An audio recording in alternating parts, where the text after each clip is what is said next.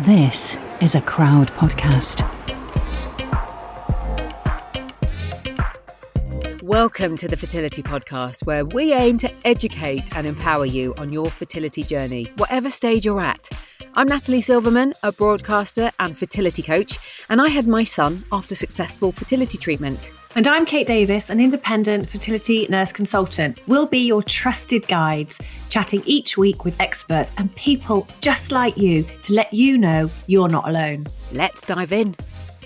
So, welcome to another episode of the Fertility Podcast. We are officially in spring, and it definitely feels a bit more spring like. It feels like I've been out this week without a coat, which um, has been quite exciting. Have you? Have you? Have you dared to go out with less layers on, Kate? Probably less layers, mainly because I was gardening, so I got a bit hot. But it's absolutely glorious here today. Beautiful sunshine, so going to make the most of it later on. Now, um, last week we were talking about your experiences of your visits to the GP, and thank you so much for sharing your feedback. It's always really interesting when you know you do tell us about your experiences. I had a real mixture. I had some people saying their GP was great, some people saying their GP was was dreadful, which I guess shows that there isn't really a happy medium, which is why we want to have this conversation. Did you have any feedback? Yeah, exactly same as you. Real mixture. It was lovely to see really positive reports but equally very sad to see when things haven't gone quite so right. And one of the other things that we wanted to just make sure you were aware of that I've been talking about on my Instagram last week as well is that the government have put out this um this call for women's voices. They're creating the women's health strategy and it's running till till May and they have got this kind of questionnaire. It doesn't take that long. I went through it maybe about I don't know 5 or so minutes. There are questions about your fertility, about different experiences that you've had, about whether you felt supported, how it made you feel. So if you are keen to share your voice, which is ultimately what we are always encouraging uh, you to do, then we'll put the link in the show notes for this episode because there's going to be a lot of links because it's a very interesting episode. The end of Endometriosis Awareness Month. Kate, you've been writing a paper. How's it going? Yeah, no, that's been going good. I've been writing a care pathway, which has been quite a lot of work and really useful for me. And I've learned a lot actually about how we should really be caring for women with endometriosis. And I just had in my close Facebook group somebody say that they've just found out, they've just been told they've got chronic endometriosis. Mm. Um, and they're totally thrown by it, having had all sorts of treatments and, and investigations. So we we still know that this diagnosis does take such a long time. And we've got an amazing conversation with Andrew Horne, who's one, one of the leading experts. And I know how furiously you were making notes, Kate. I think you were such a keen student during that chat, weren't you? I was. Yeah, I could listen to him for hours. Um, yeah, learned a lot from him. So really useful to for anyone you know worried about endometriosis or or have had an endometriosis diagnosis. Listen into that one; it's a goodie. And then, following Andrew, we wanted to have the kind of expert and the patient conversation. Uh, I wasn't available though for this, and so Kate caught up with one of her former patients, a lovely lady called Gemma. You were a bit nervous about it, weren't you? I was. It's the first time flying solo. So I was really nervous. Really, it was the moment that I pressed record. And in the back of my mind, all I could think about was how you start it. And you do this big smile. And I just thought, right, I've got to do that to get my voice in the right pitch. And the minute I did that, I just felt so nervous. Oh, Kate sent me a message saying, How did I do? Which I didn't respond to all day because she put, Let me know or I'll be worrying. And so I left her worrying all day. But yeah, all day. But she did a great job. And um, after Andrew's chat, you will hear Kate chatting with Gemma. And as always, we'd love to hear your feedback. So do make sure you listen to the end. We'll give you all the details of how you can get in touch with us on our socials, how you can join our closed Facebook group. Also, we have our Ask the Expert answer from James Nicopoullos. And when you do get in touch with us, then you can submit all your questions, which is, you know, what we always want you to do because we want to give you as many answers as we can. So without further ado, let's crack on with what is a, a, a lengthier bumper episode, but we hope will give you, especially if endometriosis is something that you are wanting to understand more of. Maybe you've you've had a diagnosis. We really hope that this is of, of use to you. And do check out those show notes because there's going to be some really useful links for you there as well. We're really pleased to be working with Bioglan on the Fertility Podcast. Bioglan's red krill oil is a pure source of omega 3, which supports heart, brain, and eye health. And it also contains sustainable sourced krill oil from the Antarctic Ocean, which I've been learning a lot about. It's also quicker for our bodies to absorb, much more so than normal fish oil. So we get the health benefit faster And the good news is there's no fishy aftertaste or reflux. Now, I take these little red pills daily and they really are super small and easy to swallow. And what are the benefits of omega 3 when it comes to fertility, Kate? Well, that's a really interesting question. There are some studies to show that omega 3 can improve in sperm quality, actually, which is really interesting. Uh, there are actually a few randomized control trials, and those are our gold standard. So those are the really the research studies that you really need to be looking at, and they show that there is this improvement. With regards to egg health, there are studies, but they're low of lower quality. But it, it does show that there are potentially some improvements in egg health. But I think when it comes to egg health, we still need to do more studies to fully understand the benefits. So, in terms of what you're going to take when you are looking to optimize your fertility as much as possible. Omega 3? Yeah, absolutely. I recommend it to my patients, to both male and female. Why not? So, if you want to discover the Bioglan difference, it's available to purchase now at Holland and Barrett, Amazon, and Tesco. So we're going to welcome Professor Andrew Horne, who has probably one of the, the largest kind of job titles of our recent guests. He's the Professor of Gynecology and Reproductive Sciences at Edinburgh University. He's the chair of the academic board of the Royal College of Obs and Gynae. He also established the EXPPECT Centre for Pelvic Pain and Endometriosis in 2015, which we're going to be talking more about. He's an experienced researcher in women's health problems with a specific focus on endometriosis and pelvic pain. Has published over 150 peer-reviewed scientific papers. He's the UK representative for ESHRE, a trustee to Endometriosis UK, and he's also uh, the co-editor in chief of Reproduction and Fertility an extensive list of things that you're involved with, Andrew, and we're really wow. pleased to welcome you here to talk more about endometriosis. So, so welcome to the podcast. Thank you. Thank you for having me. I, I want to start with asking you, as we're speaking at the end of Endometriosis Awareness Month in 2021, how you think the perception of the condition and the time of diagnosis is looking today, considering all the work that you're doing. Uh, it's a very good question. So I've I've worked in the endometriosis field for over ten years now, and I think I've seen a huge change in terms, particularly around uh, awareness.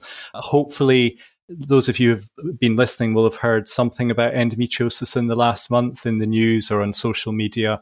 I think people are much keener to to talk about it. It was once referred to as a hidden condition. So yeah, I feel very positive at the moment that things are starting to move forward. That's great to hear because this whole timed diagnosis, as we know, takes so long with endometriosis. So I'm, i really hope, like you say, with awareness, that will start to change. And you mentioned about the news. And what I want to ask you is because you were in the news last week with the new drug trial. And it's so interesting to hear that the cancer drug, and I'm going to have to put my teeth in now, dichloroacetate is being used. yeah, yeah, first time, first time. is is being researched and, and as uh, through a trial to see whether this could help with endometriosis. Could you tell us a bit more about that because it's fascinating? Yeah, so this this all started back. I have to pay credit to a PhD student of mine uh, called Vicky Young, who used to have all these fantastic ideas. I used to tell her to keep an ideas book to try and uh, keep her focused. And she and I started working on trying to better understand why women uh, developed endometriosis. And we discovered that they produce excess of amounts of something called lactate in their pelvis compared to women without the condition. And so we then, having d- done this body of work, then decided how, was there a way that we could reduce the lactate in, in the pelvis and p- possibly treat or prevent endometriosis. And so we looked uh, to drugs that had previously been used in other conditions. And this drug has been used, as you say, in trials for cancer. It's been used to treat uh, rare metabolic disorders in, in children and tested it in models in the laboratory. And then um, we've just recently started a, a clinical trial uh, to look at it in, in, in patients with the condition. So that's the kind of how we've got there. Oh, so interesting. So, what do you hope that the the drug potentially could? How could that help women?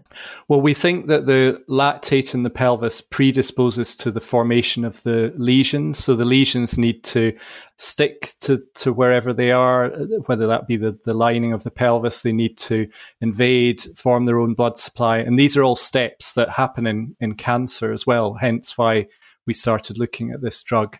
And so we hope that potentially that the drug will you know prevent the the progress of the development of the lesion. Or if somebody's maybe had surgery we could give it to them afterwards to prevent it from recurring.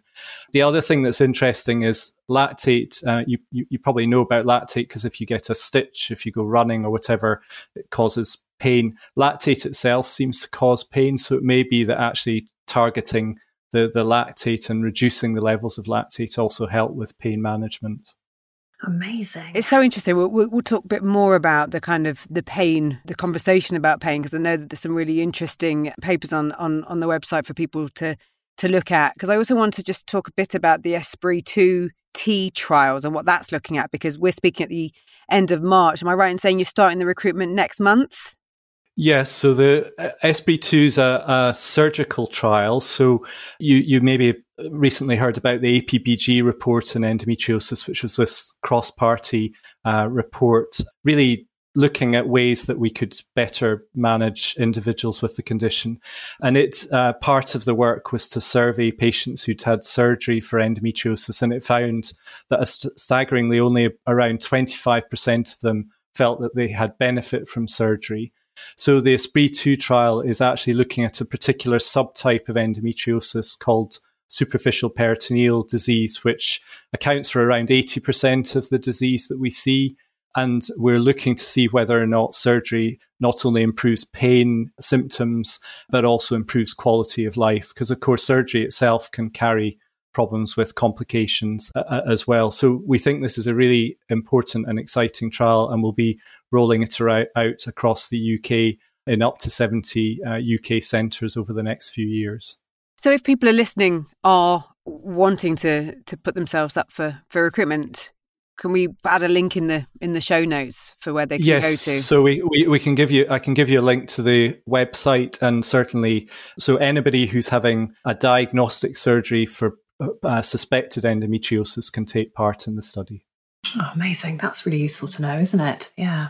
When you talk about the fact that you've seen in the last 10 years that awareness has been raised around endometriosis, what do you think are the main misconceptions about endometriosis that women and, you know, everybody perhaps society has?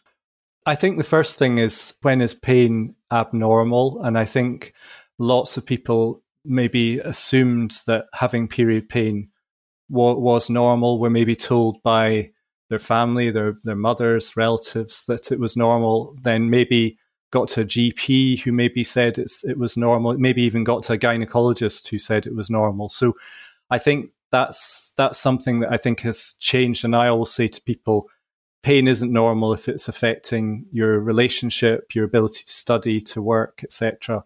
And that's when you need to to seek help. So I think I hope that this idea has has changed and we've moved forward from that.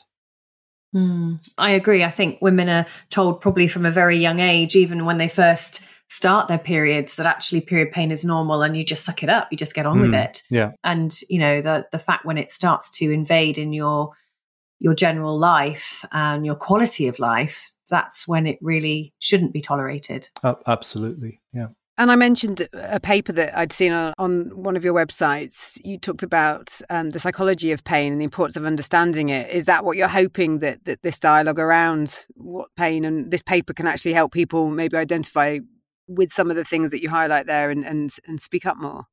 Yeah, so so you mentioned the EXPPECT Centre, which I set up, and that that centre is very multidisciplinary. So we're very lucky to have a, an excellent pain psychologist who uh, works with with our patients. Now, she can't take the pain away or cure the pain, but obviously.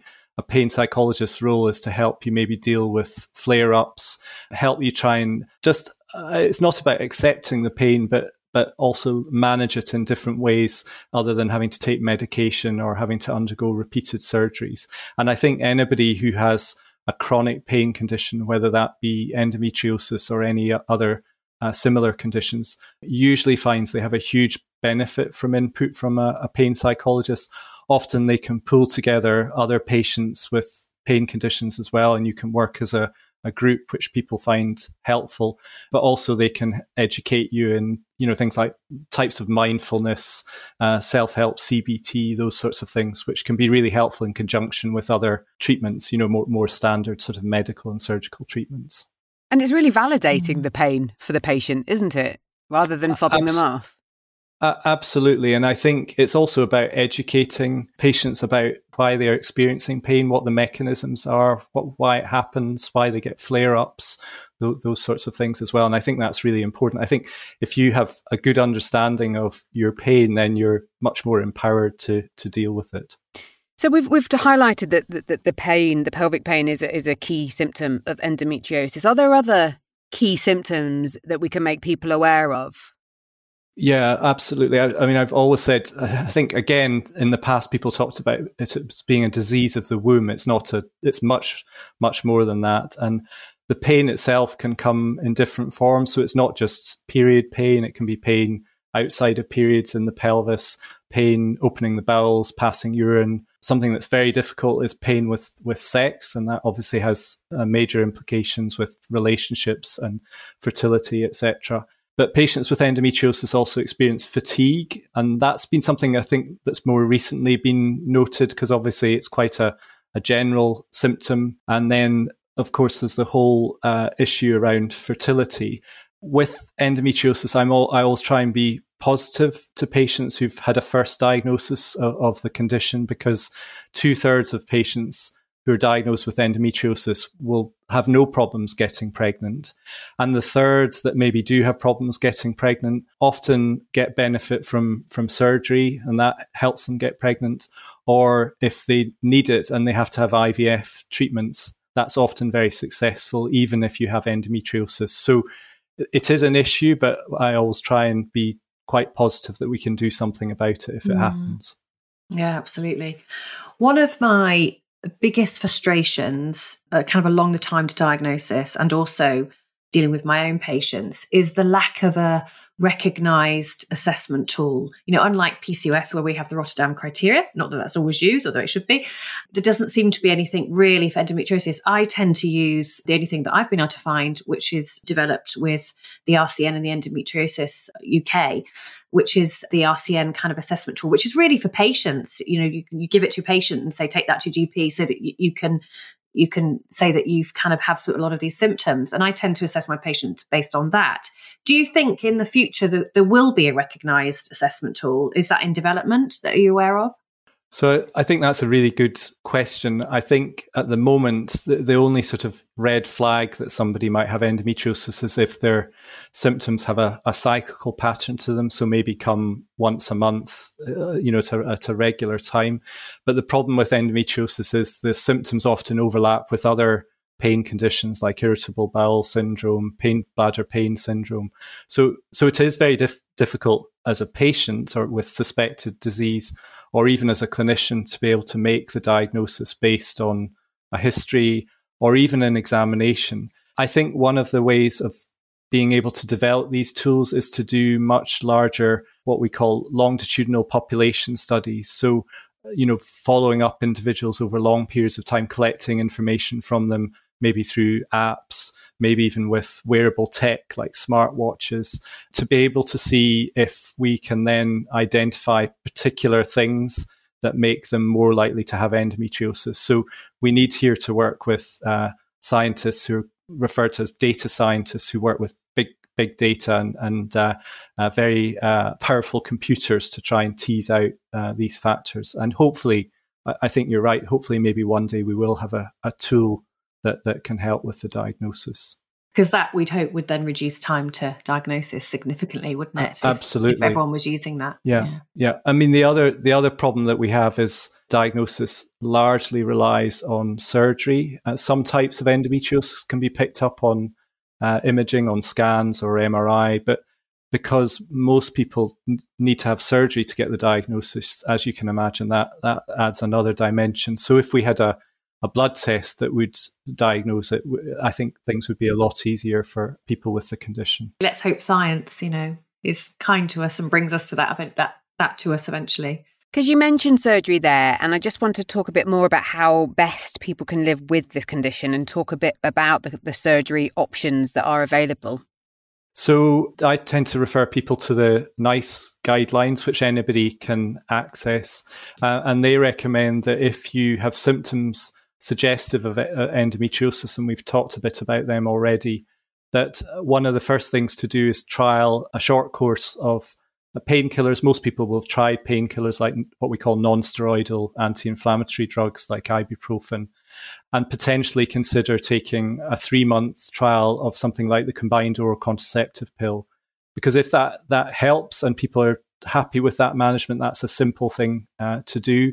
Obviously, it has implications if someone's trying to get pregnant. If that isn't helpful, then we encourage patients and general practitioners to consider then referral to uh, secondary care to, host- to the hospital setting to see a gynecologist uh, to discuss whether or not to have uh, surgery. And surgery for endometriosis is uh, keyhole surgery, so called lap- laparoscopic surgery.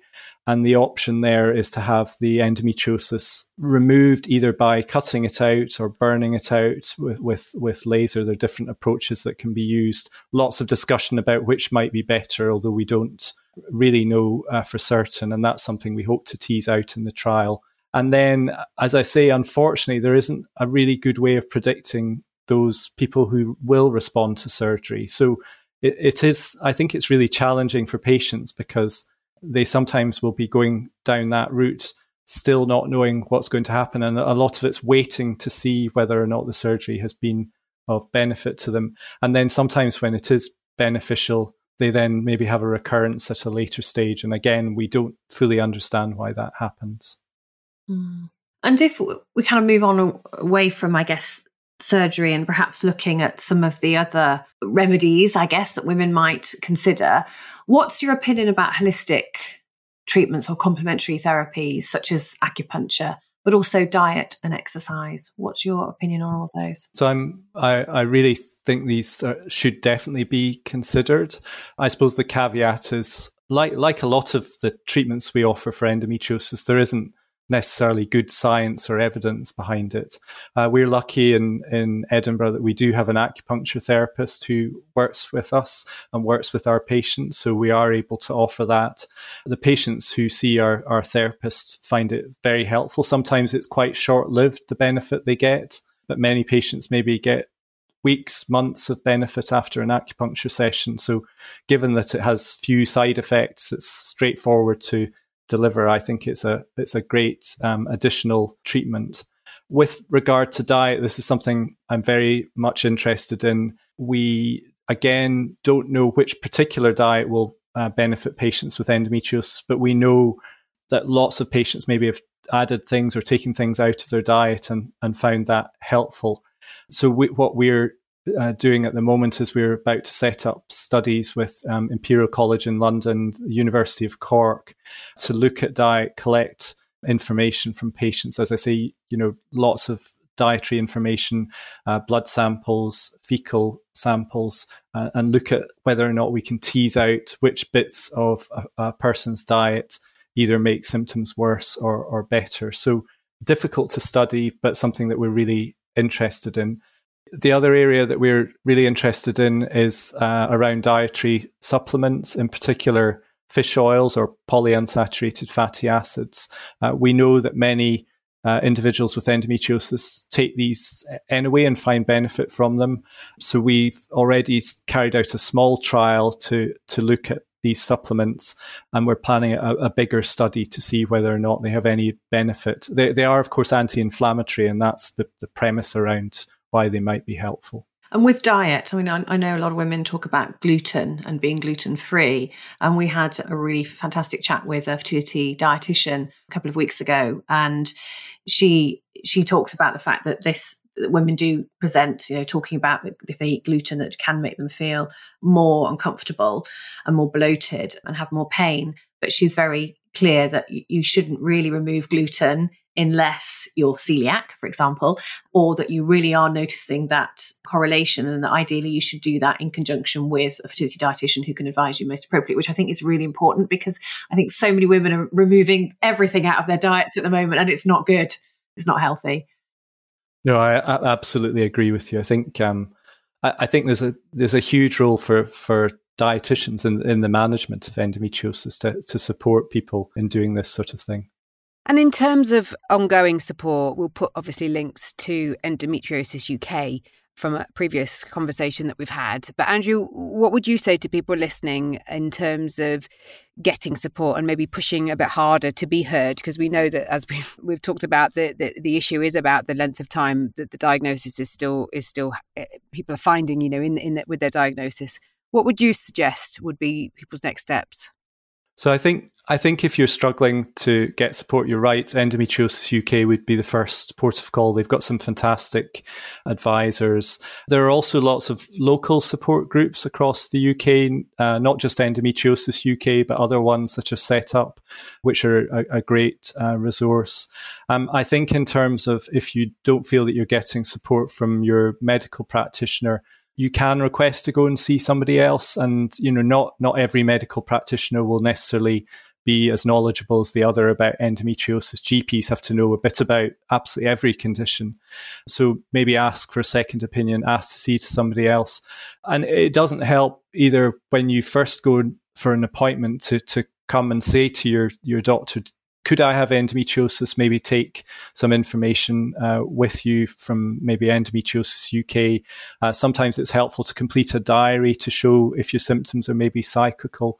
All of these things uh, will will help. But I think the support groups are, are, really important, particularly when you've you've had the diagnosis made and you maybe need uh, to talk to other people with the condition as well we know from the conversations we see in our communities, just knowing someone else gets what you're going through, especially if mm. it is on a month by month basis, that can it can be yeah. so so helpful. Yeah. Andrew, thank you so much for your time. And we'll make sure we put Pleasure. lots of links, like we've said, to all the different projects that you're involved with. And if we can help get more people, you know, involved in, in the research, then, you know, we'll, we'll, we'll do all that we can. So great. Thank, thank you. you. Thanks.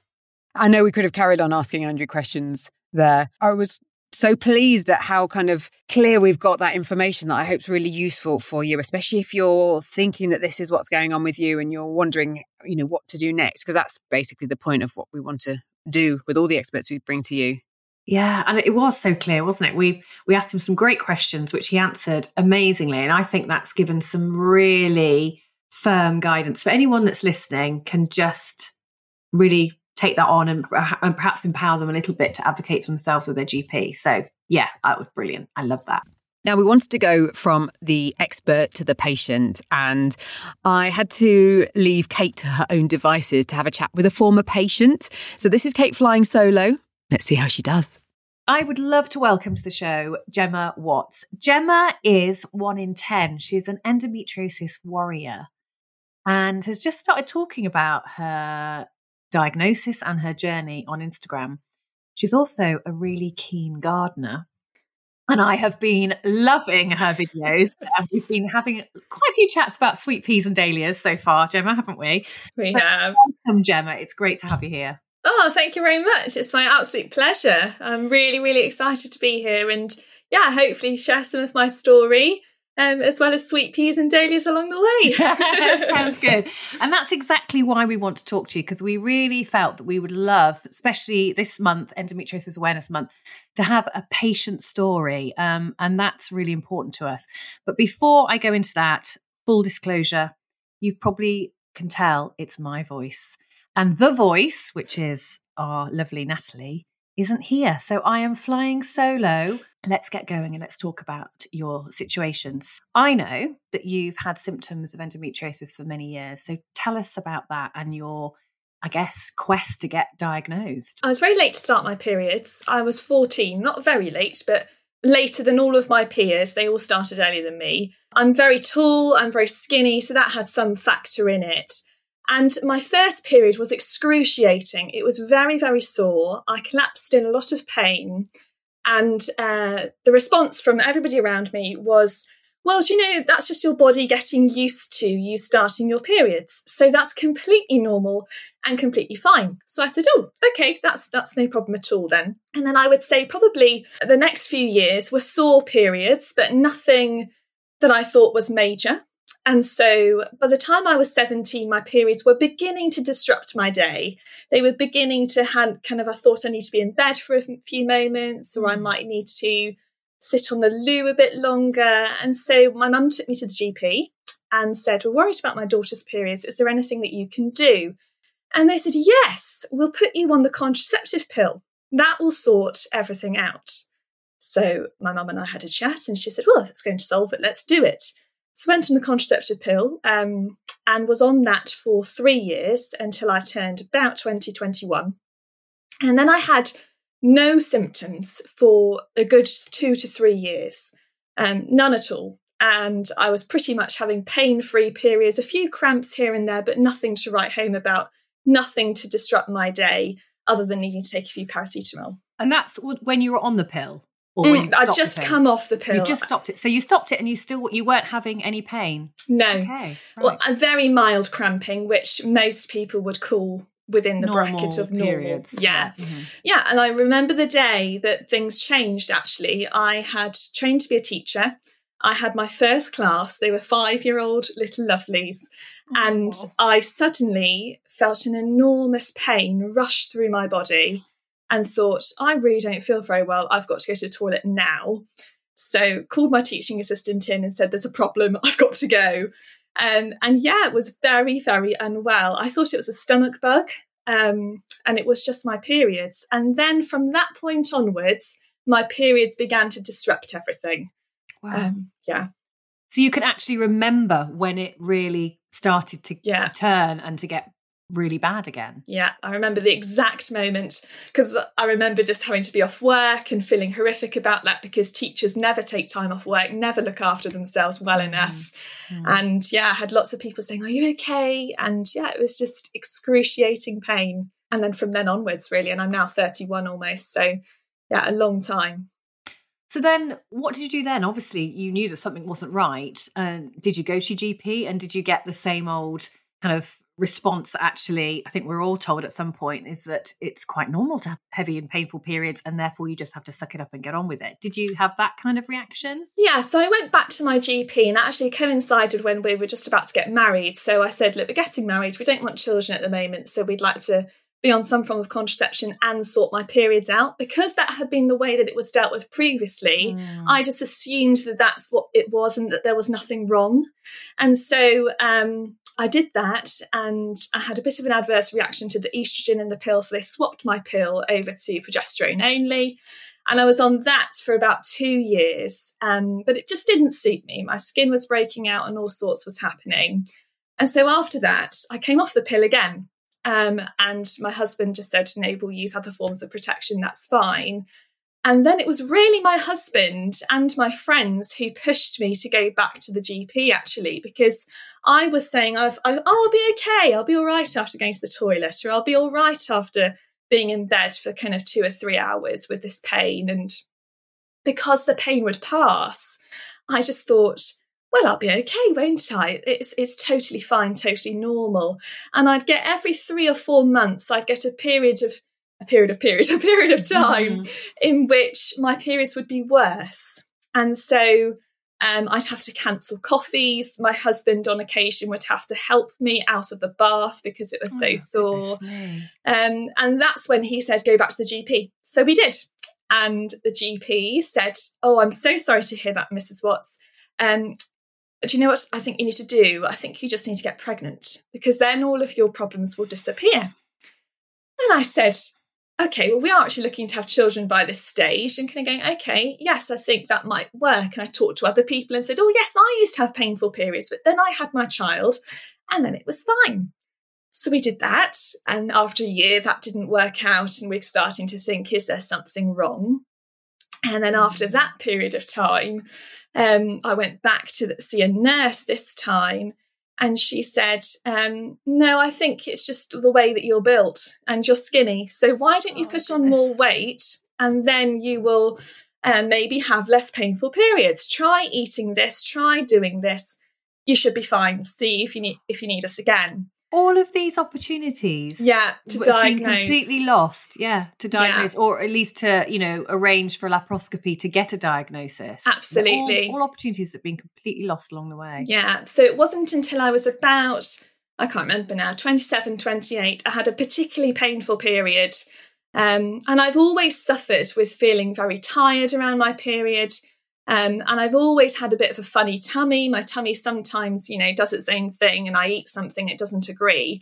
But I've never matched any of those individual mm. symptoms up to be part of a bigger picture because mm. I've never been encouraged to. Mm-hmm. And so I went back to see a GP and it wasn't my normal one, it was a locum. And she did an internal examination. She did, um, she pressed on my stomach and she said, Gemma, I think you may be having symptoms of endometriosis. Have you heard of it? And I had, I'd followed two people on Instagram whose houses I really liked. And it turned out that they had endometriosis. And I was following a part of their story and thought, well, some of those symptoms match up, but not all of them do. So, anyway, I was referred for a scan. The scan was clear, as often it is with endometriosis. Always, yeah, yeah. It's not um, you can't pick it up on a scan. No, and it's really I think it's really important because I've heard mm. it from a mm. lot of people. GPs then tend to say, "Well, your scan's clear, so everything's normal." Yeah. And I really would encourage people to kind of push a bit further if they're suffering with painful periods, because that really was my only symptom, just this pain, and it would go away. It went away probably, I don't know, within about six hours of my period starting, the pain would go. So I went to see a, a gynecologist at the local hospital, and he said, Well, given you've only got one symptom of painful periods, and given that it goes away after six hours, I really don't think, Gemma, that we're talking about endometriosis here. And so mm. I left. I left the mm-hmm. hospital, I was mm-hmm. discharged, and away we went on our fertility journey. And that mm. kind of takes us up to about last um, February, really. Yeah. Okay. So what happened then? Yeah, so last February, I got in contact with yourself mm-hmm. because mm-hmm. um, we were then pushed forward for fertility treatments because they said nothing is wrong. Um, and so we were scheduled to have three rounds of IUI, which we had to push for. Um, they wanted to put us straight on one round of IVF, um, but we pushed for the IUI because under our CCG, we're allowed to have three rounds of IUI. So um, we were diagnosed by that gynecologist with unexplained infertility. Um, we went through all the health checks, and then we'd seen his registrar, and the registrar had said, "No, you haven't got endometriosis. There's no point in us doing a laparoscopy um, to check anything out. You're just unexplained." The gynecologist um, then said, "Yeah, I agree with everything the registrar said." The next round, you know, when we went back to the appointment and said, Yeah, I agree with everything the uh, registrar has said. And so uh, you're unexplained, but you've got really great chances at stimulated IUI. So go for those, and I wish you all the best. So we left that appointment thinking, oh, nothing's wrong. Fantastic. Really great. Got in touch with yourself because I thought, I still want to know my body. I'm mm-hmm. not really sure what's going on with my body here. And so through your support and kind of your coaching call, I really learnt what was going on with my body. I learnt that I was ovulating. Yeah. I learnt that my periods were regular, but that I was still in pain. Um, and if my periods were regular and I was ovulating, clearly something was going on because my husband's um, sperm sample was dead on perfect. So um, that kind of got me thinking something must be going on here. Mm, mm, mm. Absolutely. Yeah. And I mean, you, all the way you talk about the fact that you had to push, push, push, and you were getting so much pushback. And it's just, I think, really good for everyone to hear that actually you just need to continue to be persistent and never yeah. give up. And you didn't give up. Yeah. So then you eventually had your laparoscopy and you. Well, I had the treatment first. You had so the treatment I had the first. Three okay, rounds so of IUI. Had three rounds of IUI. And on my first scan at the fertility clinic, they said, Has anybody ever told you you've been you've got endometriosis? And I said, Oh, I'm, it's really funny you should say that. And obviously, I now know what she saw. But I said, It's really funny you should say that. I said, All my life, people have kind of, you know, questioned it, but I've always been told no. And she said, Well, Gemma, there's a very large endometrial cyst, endometrioma, endometrioma yeah. yeah. Mm-hmm. Um, and that's telltale sign that you've got endometriosis. And that's often the only thing that you see on a scan. So Yeah. it's a good indicator. Yeah, and I had heard that, and then I thought, oh dear, are we doing this in the right order and all sorts like that. So Mm. um, I had my three rounds of IUI, which is grueling. The IUI that we had is a very similar setup to IVF, except that you don't go through the egg collection and the transfer. So Mhm. everything else is the same. So attending clinics for scans, the stimulation, the uh, pessaries, everything like that is the same. Mm. Um, and it wasn't until after that that we went back. We went to see somebody privately, actually. Um, and the, within five minutes of seeing her, she said, You've got endometriosis. So it's a question of what would you like to do about it? And I cried because I just thought somebody has listened Yeah, and she actually understands. Yeah, Mhm. absolutely. Mm. And so, yeah, that's kind of what happened to us really then. So you had your laparoscopy and you were diagnosed with level 4 Mhm. endometriosis or stage four endometriosis. How did you feel based on the fact that you've got what is, you know, in case anyone doesn't know, endometriosis is kind of graded into different stages, with stage four being the most excessive type Mhm. of endometriosis, where it's not just confined to the uterus, but you can have endometrial spots all over the body. You can even get them Mm. in the chest, you can get them in the legs, you can get them all over the place. And it's quite devastating to get that diagnosis, isn't it? How did you feel? Um, and was there an element of anger that you been I think- earlier? There is a huge element of anger. There's a huge element of, but why didn't you just do that? Why didn't you just listen to me when I said, you know, I even went in, I remember going into the consultant saying, but I have one symptom of endometriosis, and Endometriosis UK says even if you've got one symptom, do ask. And really, now I think about it, I probably had two symptoms, one being infertility, the other one being the pain. And at the time when you're going through infertility, you don't think that you are infertile. It's a really weird thing. You kind of think, well, maybe I'm not infertile. Maybe something else is going on. You just don't know. Mm. So yeah, I felt very cross. Um, and actually, the consultant that I saw first time lives in the next village. And I said to my husband, oh, I just wanted to go round on his knock on his door, but um, I didn't. um, but yes, I felt wronged, but also I do actually feel relieved with my diagnosis. My Okay. consultant came round to me and said, you know, sorry, my private consultant who we went to, who did the laparoscopy, said, I'm really sorry you have got stage four endometriosis. But Gemma, at least we know neither of us is going mad. yeah. And I thought, you know, that's so true. Absolutely, and you've been validated, haven't you? At long last, you've been validated for your to getting through that struggle. And as we well know, it can take years, Yeah. years for a woman to get a diagnosis of endometriosis. And I know that there's things in place with various different reviews to hopefully get that changed and to raise awareness. Since you had your diagnosis, where have you looked for help and support? I've been looking lots of different places, really. I think the reason I started talking about my endometriosis on my Instagram page and indeed my personal Facebook page is because I think we need to have better awareness of the disease. One in 10 women have it, and I have spent many hours searching, Googling, late nights thinking, is there anybody I know who's got endometriosis? Does a friend of a friend even know? Because actually, that would be really helpful for me since opening up about my story, I found out that four people in my church have got it, which made me happy, but also made me really cross because I just Mm. felt like saying, why haven't you shared your story? Because this is Mm. affecting so many people, um, really, really far and wide. I'm fortunate slash unfortunate that two colleagues at work have got endometriosis and they're much older and they've had their hysterectomies and all sorts to try and cope with the disease because it was Mm. much, much, much, you know, a way long time ago that they were diagnosed. Um, and yeah, I've looked everywhere. So the best place that I think you can find support for endometriosis is Endometriosis UK. Mm, Um. I think when you open up that you have this disease, you'll get a lot of people pinging into your inbox saying, Yes, my so and so had that.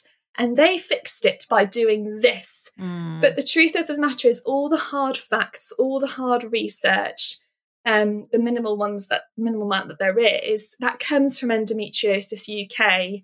And you can always cross reference, cross check something that somebody has suggested with the suggested supplements on Endometriosis UK, with the su- suggested support on there. You can have a really good look. Um, you need to find people who know what they're talking about and aren't, for the best, for want of better words, going to sell you three litre bottles of kale juiced. You need absolutely you need support. So, yeah. Um, yeah. and then the other places, the Facebook groups. There are many different endometriosis UK Facebook groups. Some of those are helpful in terms of support from fellow endometriosis people.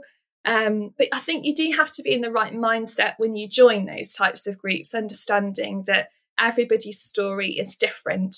And because somebody has stage four, um, doesn't necessarily mean that that's what life is going to look like for you. My husband was really great in saying, You've got stage four, but this is what you've all, always already had. So things aren't necessarily right now going to get worse. Yeah. This is just confirmation of what's happening in your body. And that was really helpful for him to say mm. because I suddenly thought, well, yes, it's not like this impending doom. This is just how I've always lived and what life looks like for me. Yeah. And we've just got um, a reason behind it. And then the mm. last place is Instagram, actually. Yeah. There are many people who are brave about telling their story, and you can find them under the Endo UK hashtags or endometriosis hashtags or Endo Warrior hashtags. Yeah. And Endo the Stigma, which is yes. the uh, Endometriosis uh, UK's uh, hashtag for this month. And I know from looking at your Instagram, when you did open up about your story, you had something like 128 comments. Yeah. Which is huge, isn't it? Um, yeah. Just showing you. And I could see, well, I had a little sneaky look earlier, that a lot of people you knew. And, yes. and you know, and so that was great that you're kind of linking all those people together and and that support. And I and I agree with you. And thank you for giving those really great signposting for different areas mm. of support. Because there's so many bad things about social media, but when mm. it comes mm. to sharing aspects on fertility and women's health, I think social media, especially Instagram, is brilliant what what's your next steps gemma? Number one is to control the some form of pain and try and do that through diet and nutrition. My consultant is one of the lead kind of consultants within the endometriosis field um, and she's been really really helpful in helping us guide the way through that. There's there is some evidence that gluten-free diet helps some patients or dairy-free helps others you have to try and see what works best for your body. But for me, gluten free is really helping me to manage my day to day symptoms if I have them, or particularly during my period. That's really been helpful. Good. And then, yes, we'll go for IVF um, within the next few months. We've just got to work out the internal healing that's happening. It's yeah. a really fine balance because I've had the excision, which is great. Um, and that is a really good environment to put a fresh transfer into. But then they've got to work out when I'm at the right level of healing compared to the disease coming back. So we'll That's just right. um, see what happens. And I think as well, I think our other next step is to just get on with it. I think yeah. so much of the time we just can mope around or I've got this disease and it's awful. And yes, there are days like that, don't get me wrong. And you do need to immerse yourself in selling sunsets and having a cup of tea and about four hobnobs. Of course you do. but then there are other days where you think it's not pouring today, it's not there's no storm today. Let's just get on with this. And I think the more that you can vocalize your disease, the more that you can talk about it, make people understand that you're not being flaky when you cancel for coffee but you do actually need them to drop a cinnamon bun round on your doorstep. I think I think that's where we've got to really work at. We've got to work at supporting women with diseases such as endometriosis to say it's not embarrassing. It's actually a fact of life. It's a disease. It exists. But you do need support and you do need friends to say, that's okay. Should I just pop round to the doorstep instead? Um, and that's been really helpful. We've got great friends. But in order for that to happen, you have to be open about some part of your story and you have to vocalize what you're going through. Because if you don't say these things, people never know. And you never know who you might bump into, where who you might support at some point in their lives because they've just got an endometriosis diagnosis. So mm-hmm. definitely talk about your disease if you can. Thank you, Gemma. You are a true endo warrior for sure. um, you've given some fantastic advice there and great insight into your journey so far. And we all wish you the very best of luck going forward with your next treatment. So thanks so much. And please have a look at Gemma's Insta page because, like I said, not only is she talking about endometriosis, but you can learn how to plant sweet peas and others. What other plants you got coming up next? Yeah, Gemma? we're doing sweet peas, cosmos, and dahlias. They're like the three simplest plants that you can grow in your garden. They are indeed. I have just done cosmos and dahlias from seed myself yesterday. So there we go. So check out Gemma's Instagram, which is Gemma Watts. So W A T T S. And follow Gemma and see what she's up to. Ask the expert. Ask the expert. Ask the expert. Ask the expert. Ask the expert. Are there any treatments that women with adenomyosis can undergo to increase the chances of successful IVF, i.e., similar or same to endometriosis treatment with GnRH analog? Oh, that's another really good question. The evidence that adenomyosis impacts on an IVF outcome, again, is quite varied. Um, there was a, a, a, review recently that did suggest there was a small decrease in success rate if you had adenomyosis. First, it's quite difficult to diagnose because it's predominantly just on scan, and you can only really properly diagnose it, you know, if you're taking the uterus out and looking at it under a microscope, which clearly we don't want to be doing, because it's the same pathology, so the same process that, in, that links endometriosis to adenomyosis, so the presence of those deposits that usually live in the lining of the womb somewhere else. Then what you can do is yes, perhaps put people on the pill for a, a period of time before they come through for treatment to downregulate them. There's a little bit of evidence that the two or three months of downregulation pre-treatment for women with endometriosis may improve outcome. The problem is what you need to do is compare the potential benefit of that with the potential detrimental effect of wasting three months. So in most scenarios, we don't do that and we just crack on with treatment. In a scenario, people are very symptomatic or perhaps have had implantation problems previously, then we might do that but there's no great evidence that any individual regime as of yet improves the outcome if you've got adenomyosis. Sorry, that's a little bit of a wishy-washy answer, No, but there's no, great, there's no great evidence either way. That's great. That was brilliant. I was massively scrolling that down because adenomyosis is something that I'm not really massively familiar with. So to learn a bit more about that was great. So thank you. See, it's interesting that you said there's some new research as well because I had a chat with an Australian doctor a couple of years ago called Dr. Vamsi Touri, who has done a st- had done a study Yeah. about outcomes of IVF in women who specifically had adenomyosis. He'd published a paper on that. I think it was in 2012. So I will link that to uh, the show notes for, for this episode if anybody wants to have a, a listen to what he says. Ask the expert. Ask the expert. Ask the expert. Ask the expert. Ask the expert. And do check out the show notes because there's going to be quite a few resources for you today. So have a little scroll down wherever you are listening, especially with that trial that Andrew, our expert, mentioned. And if you want to get in touch with Gemma, our patient, check out the show notes. Ultimately, the more of us that can share our experiences, then the more we can help other people who might be coming through and starting to experience these things. So share far and wide. Absolutely. And I think the the research that- Andrew is doing in Edinburgh, there's a number of different types of research, is so interesting. So, you know, if you've got endometriosis, keep your eye on that research because it could mean that things are going to change quite soon. Wouldn't that be great?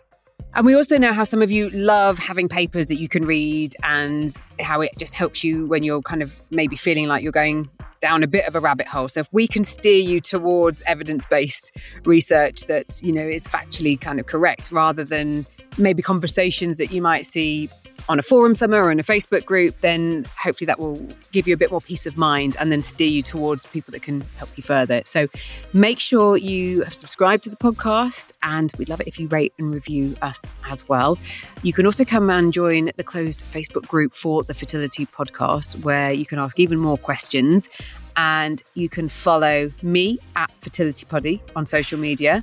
And me at Your Fertility Journey. And don't forget our brew at 2 on a Thursday at 2 p.m. on Instagram. So we look forward to seeing you there. Thank you as always for your ear holes and until the next time. Crowd Network, a place where you belong.